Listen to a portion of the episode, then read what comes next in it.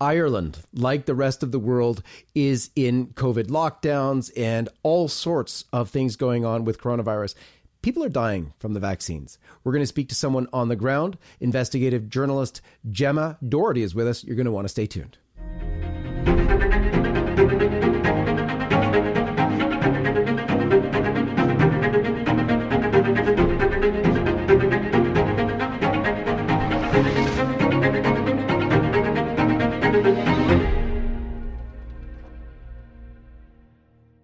Gemma, welcome to the program. Great to be with you, John Henry. Thank you for having me. Let's begin as we always do with the sign of the cross. In the name of the Father, and of the Son, and of the Holy Ghost. Amen. So, like the rest of the world, uh, Ireland has been in lockdown for over a year and a half now. Things have been bad both in the church and in society. They're forcing the vaccines on everyone. Tell us what's going on on the ground. Well, we've had a very difficult year and a half, John Henry. It's been relentless, really. And I suppose Ireland, you know, being on the western edge of Europe has. Well, we've seen our country change utterly, you know, a lovely green island where everyone knew each other, profoundly Catholic nation. It was probably the most Catholic country in the world, even though I know other countries might like to have that title. But I, I think because of our fight over 800 years to to battle for the soul of Catholicism in Ireland, I think um, we realise now what we've lost and what was given to us by our faith and the long, hard um, centuries of martyrdom that our ancestors fought.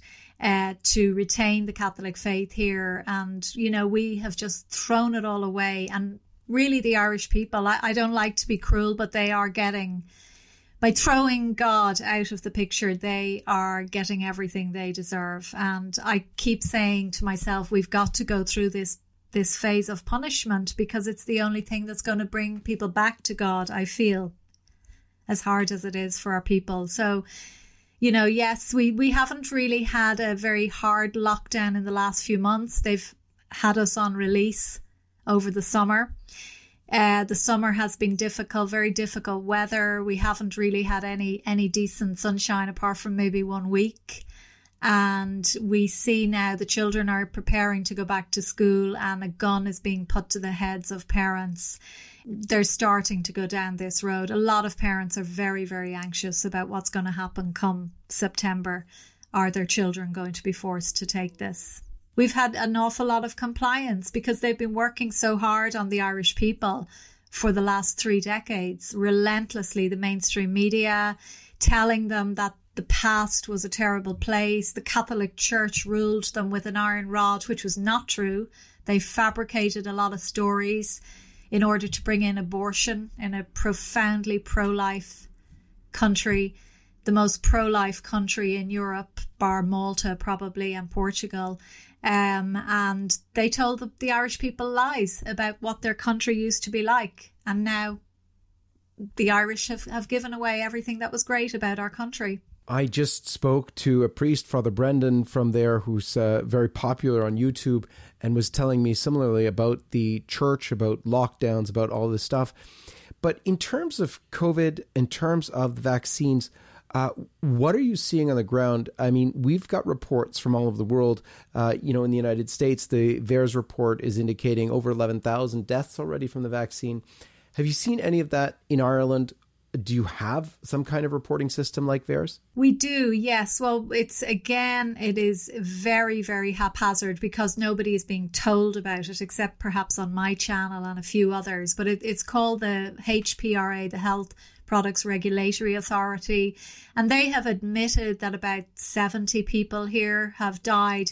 Now, you know, we have a population of approximately 5 million here, so um, that is quite high, but I imagine it's multiples of that and thousands of, of injuries. I mean, the thing about Ireland is that it, because the population is so small of Irish people, we, you know, generally know each other and we, you know, it's sort of two or three degrees of separation. We're like one big family. So we're able to find out about somebody quite quickly and, oh, that's Johnny's second cousin or whatever from, you know, the next county. So anecdotally, I am hearing so many, so many reports. And I was just talking to a wonderful teenager that we met during the summer. We we got a trailer out on this, the roads of, of Ireland to tell the truth about the, the, the COVID hoax deception and uh, that was one of the tactics we deployed to try and waken up the Irish people. And one day when we were out with this big trailer and putting up, you know, 99.9% recovery rate, etc.,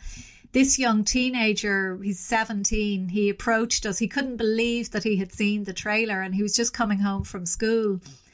And um, he was telling us that he was the only boy in his school that was awake to the agenda and what a nightmare it was in school. There was several hundred of them in the in the school. But I was talking to him today, and he had told me at the time that his parents were awake to the agenda, that they got it. They were not going to get the vaccine. But he was talking to me today, and he told me both of them got it, and his mother has been rushed to hospital today, four days after she got it. A young woman, I'd say she's only in her 40s. And this is, I mean, I, I'm so devastated for him because you know he he's so worried about his future and it is these children these are the ones that i mean my heart is broken for the, the children of of not only my country but our world. How traumatized they have been in the last year by all of this fear fear fear and those that realize what's going on and see their parents getting sick and their grandparents dying. It, it's it's you know nothing has happened in this world like this before, really. It's such a global agenda. It's one of the things that, that parents need to wake up to. The fact that our children, especially young children, have lived their lives under COVID in a way. So I have a son who's nine, and you know, starting to remember back before COVID becomes difficult for little ones because they've lived their life, a good portion of their lives under lockdowns where masses are either closed and forbidden or they're done in their cars or if they're done inside you have to wear a mask. And you know if you're receiving holy communion on the tongue properly oh you have to wait till after mass is finished to do that. You're a second class citizen already. It's unreal. And yet this is becoming what at least our young children will remember as normal life we've I think adults need to take into the, uh, that into account. Is just absolutely horrifying. Um, you've done a lot of courageous work. You've spoken out, uh, but yet you've faced some real backlash. In fact, uh, as I heard, you were threatened with arrest. Can you tell us what happened? Yes. Well, I mean, I, I actually was arrested last year. I have a long background in investigative journalism focusing on police corruption. And, and sadly, we have a profoundly corrupt police force in Ireland. It, it gives me uh, no joy to say this, but I've spent a lot of time exposing murders and child sexual abuse that have been covered up by the police in this state. And um, so, you know, they're always on their guard when I'm around because it, it usually means that I'm I'm exposing them in some way. but last summer we were doing a, a campaign of using banners because we knew that the forced vaccination agenda was coming. So we had um, banners on some of the bridges, no forced vaccines. That was last, actually, a year ago. And um, one day we were doing this and I was doing a stream. I had about a thousand people watching. And next thing, these three police came onto the bridge and started to cut down our banners. So I went up and I was streaming and I was saying, look at these, you know, thugs. Look at what they're doing. This is disgraceful because it's perfectly legal what we were doing. You know, it was absolutely lawful. And um, before I knew it, I had a set of handcuffs on me and I was being taken away in a police car. I couldn't believe it. I mean, I, I now, as it happened, it was sort of the local mafia within the, the, the local police force that had done it, a man with a terrible track record. But I was thrown into a cell for three hours And I will say that I never felt closer to God in that hmm. period. I, you know, because I've done a lot of stories through the years on miscarriages of justice and people who have been wrongly jailed. And it gave me such an insight to suddenly lose my freedom to be uh, thrown into handcuffs, thrown into a cell, and to be in the hands of, of complete maniacs for that period. So that case is, I haven't even had a, co- a, court appearance. I mean, there's been court appearances, but my, my lawyer has gone. But uh, I that's going to come up at the end of September. Three charges, three charges of public order and refusing to give name and address, which I actually did because they had handcuffed my hands so severely and they damaged my shoulder in the way. There was three of three of them. So uh, I did give in and give my. They knew exactly who I was anyway, um, and but then they came up with another charge of obstruction. So, which I didn't do. I was like, I was filming the whole time. And, you know, as soon as I saw that he was really out of control, I walked away and he came from behind and grabbed me. Um, so that's the, that's what they call obstruction. But so that has been dragging on and i think they hoped that that would stop me from my anti-lockdown work but obviously it didn't but we had a scenario a few weeks ago where a group of healthcare workers from the biggest neurological acute hospital in dublin in the country came to me. And they said that they had been under severe pressure since January to take the vaccine, and that the management of the hospital had been saying extraordinary things to them, which they had recorded secretly because they knew that they were lying. And they were saying things like AstraZeneca is going to save the world, the vaccines are very safe. They were not providing informed consent on any level. Um, so they came to me and I told their story and I stood outside the hospital a few times doing streams. I didn't identify them at that stage. Um, but we did a few anonymous streams. But I, I, you know, did did some reports from the hospital in which I said what's going on in this hospital is is you know it's it's effectively a death camp.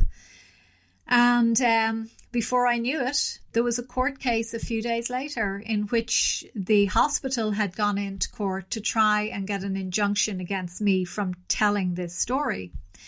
So I had to appear in court the following week, and they were go- taking a defamation action, which is usually heard in front of a jury. Um, but in this matter, they tried to actually just get the judge to gag me before it could go before a jury. So I went into court the following week. The complainants did not turn up, the CEO of the hospital, the head of nursing. Neither of them turned up. They just filed affidavits.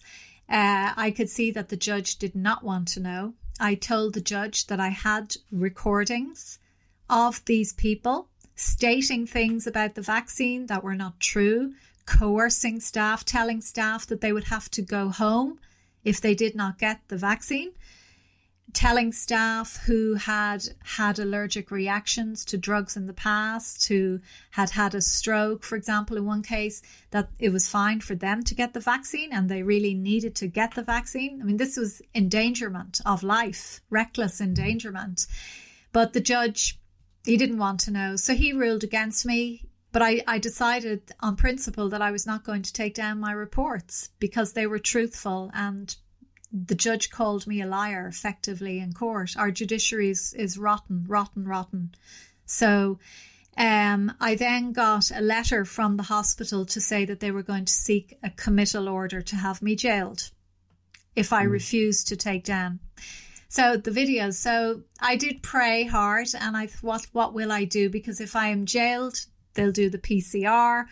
They'll probably leave me in there, you know, and I, I really didn't want that. But then I think there was some sort of, I'm not going to claim divine intervention, but my website was then taken down.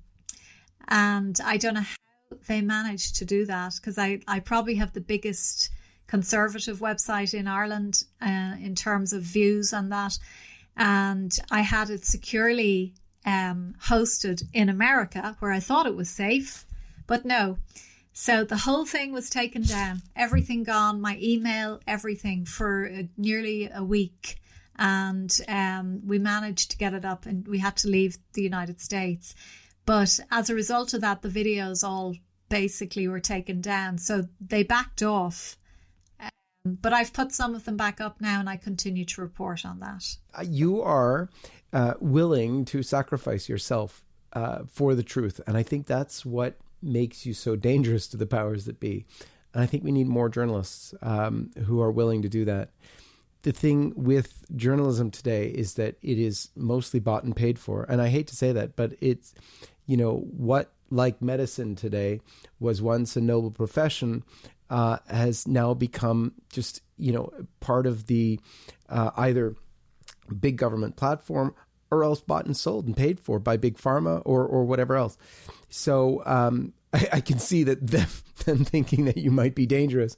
Um, so, well, praise God for what you've done and uh, for your courage, and which which obviously comes from your faith. I mean, you, you, that that shines forth very clearly. We were all sent to a Dominican convent, and me and my siblings, and I really put it down to just having that ethos of, you know, our, our school jumper had the the motto Veritas on it. And every day when you pull that on, I mean, I'm not, we were far from perfect, but we knew that the nuns who educated us were good women and they, they taught us values that have stood to a lot of us, I think, throughout our lives. And we were probably the last generation who really got that good classical Catholic education um, where it was about right and wrong. We were constantly debating issues, you know, around think not so much abortion because that really hadn't come in, but you know, maybe euthanasia and, and protecting life and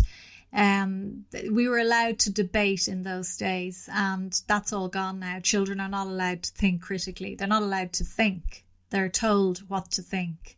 And you know, our church gets such a bashing all the time, as you know, but it, it really, I can see no better way to, you know, to, to create a culture than from Catholicism. And I think people are realizing that. Yeah. Now, what's going on around Ireland with regard to George Soros? Because I hear there's there's uh, activity going on uh, that Soros is controlling or, or, or doing in Ireland. What's tell us what's happening. George Soros has been, you know, he's been funding a lot of the NGOs over here. Amnesty, for example, got a big chunk of money in advance of the abortion referendum. Um, I believe that he is a major shareholder in a big Chinese company called Wuxi Pharmaceuticals, who've just opened a huge plant here on the northeast coast of Ireland.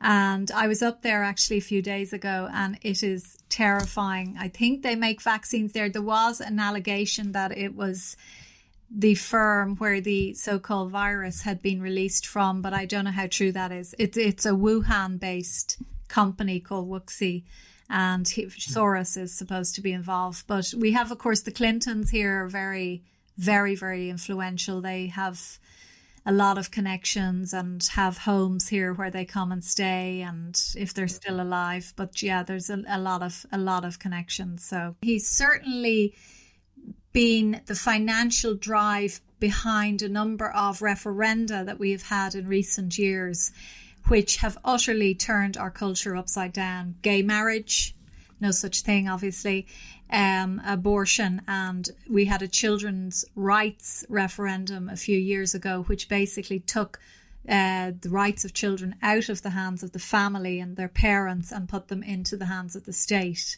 Many people didn't realize that at the time. They thought this was about giving children rights, but of course, children, you know, the, the, the family was always a very strong thing in Ireland. The Irish family is is known around the world and certainly in America, you know, for being a strong unit and loyal and typically Catholic.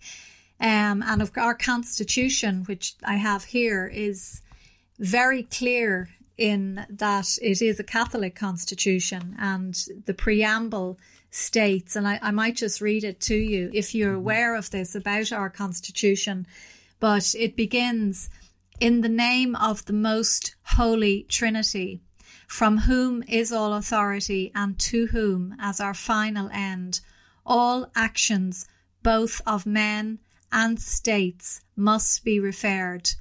We, the people of Éire, Ireland, humbly acknowledging all of our obligations to our divine Lord Jesus Christ, who sustained our fathers through centuries of trial, gratefully remembering their heroic and unremitting struggle to regain the rightful independence of our nation, and seeking to promote the common good with due observance of prudence, justice, and charity, so that the dignity and freedom of the individual may be assured true social order attained, the unity of our country restored, and concord established with other nations, do hereby adopt, enact, and give to ourselves this constitution. So, given that it is based on the Holy Trinity, it's it's fundamentally Catholic, and I, I think our history is often rewritten as being a, a battle between the Irish and the English. It wasn't that. It was a battle between our Catholic faith and the Book of Common Prayer that we were not going to adopt Protestantism because we believe in the, the true presence of Jesus in the Eucharist. And during our famine in, in the 1840s, we had our own Holocaust in Ireland. Um, where at least a million people died as a result of their refusal to take the soup, and that meant to renounce their Catholic faith and adopt Protestantism under Henry VIII, Cromwell, etc. We now are seeing a new form of that with the vaccine, that people who take the vaccine are effectively taking the soup. And the soup was the food that was being offered by our colonizers in return for renouncing our Catholic faith. And, you know, we, we see we see what we have lost. And we were once known as the land of saints and scholars, and our country gave so much given its small size, but it, it was basically one large monastic settlement where mm-hmm. the Bible was preserved by the monks who lived out on little islands in the Atlantic and and lived for Christ. And you know, up until very recent generations, you know, my parents' generation, they were profoundly holy people. They were profoundly spiritual. So I, I, God must look down on this island and feel desperately, you know, I think our punishment is going to be severe. It's an incredible thing, as I was tell, telling Father Brendan, to to even imagine what's happening when uh, both in, in Portugal and Ireland, you had these promises from heaven that there would be faith left, that, you know, St. Patrick on the rock forever and ever, and uh, Our Lady of Fatima to the three children. Um, and yet, in both countries, this devastation around same sex marriage, around abortion, that seemed impossible uh, to those who had paid attention. Um, and it really does bring back what Our Lady said you know, there will still be faith. Uh, in, in Portugal, for instance, what does that even mean once they've gone uh, for abortion? And so, very, very, uh, um, well, it's alarming. But one thing is true, sure and true: there will always be faith, and uh, I want to thank you for standing up to faith because it's uh, it's an amazing thing in the midst of such uh, loss of faith and and scary threats to still stand for it and still love it. And what you read from the Constitution was just so beautiful. I would be so proud uh, to be Irish were that my Constitution. We're so proud of North America and we've learned so much. I mean, North America, Canada, the United States Christians there have been at the forefront of this, and they have helped us here in Ireland to remind us, you know, that our faith is all that matters. So the Renaissance is happening, I think, in, in North America this time rather than the old country. And that that's that's the way it should be, I think. I think that's appropriate. We're learning from you guys what we've given away. Thank you so much for being with us on this episode of the John Henry Westen Show. Where can people go and find Gemma Doherty and uh, all that you offer? Well, my website is Gemma O. Doherty. We're very proud of the O. During the, the colonial times, people were encouraged to give up the O, which was, it means like daughter or son of. In order to find my site, you'll have to go through an awful lot of far right conspiracy theorists, neo Nazi, and whatever else. I'm called. So a lot of fake news there, but it goes with the territory, doesn't it? You're used to it. It does indeed. And it'll be listed in my blog. Gemma, thank you for joining us on the episode of the show. May God bless you. Thank you for all the great work you do on LifeSite News. It's it's phenomenal. And God bless all of you. We'll see you next time. Hi, this is John Henry Westen, the co founder and editor in chief of LifeSite News. I'm coming to you today because we want to be sure that we're communicating clearly with you, our loyal followers. Things are really heating up, as I'm sure you can see. Christians, conservative truth tellers, are being targeted, are being banned from social media platforms like Facebook, Twitter, YouTube, and Instagram at an alarmingly fast rate. They are attempting to suppress any narrative that does not fit that of the mainstream media. We knew this day would come. We have been warning everyone who would listen and attempting to build up alternative platforms to continue to reach you. We have established ourselves on all sorts of platforms I'm going to explain in a minute, but the most important thing to do is come direct to lifesitenews.com because there we will always be. But we've also established ourselves on platforms like Parler and MeWe, and our videos can be found on Rumble as well. We would love to see each of you on those platforms too, as they are not censoring or suppressing the truth that we are sharing every single day. More than these alternative social media platforms, we highly encourage you to subscribe to our email newsletter. We have really built up a large list of loyal readers on our email marketing platform, and we have prepared several backup plans for, well, I want to say if, but it's really when, we are removed from our current platform as well. Additionally, I really encourage you, as I said before, to make it a regular habit to go directly to lifesitenews.com. Make it your homepage. While all of these different platforms are an excellent way to curate your news, going directly to our website means that you will never encounter any censorship or sudden loss of LifeSite News reporting. Here's the thing we will never stop sharing the truth. We founded this organization with the mission to be the life, family, and culture source for men and women who seek to know the truth. We have established a track record of honest reports, and this will never stop even with censorship happening around the globe. Again, I'm encouraging you to join us on Parler, MeWe, Rumble, and on our email list. You can find all the direct links in the description of this video. May God bless you and keep you, and we are so thankful that you've chosen to follow and support LifeSite News. I'm John Henry Westen, co founder and editor in chief of LifeSite News.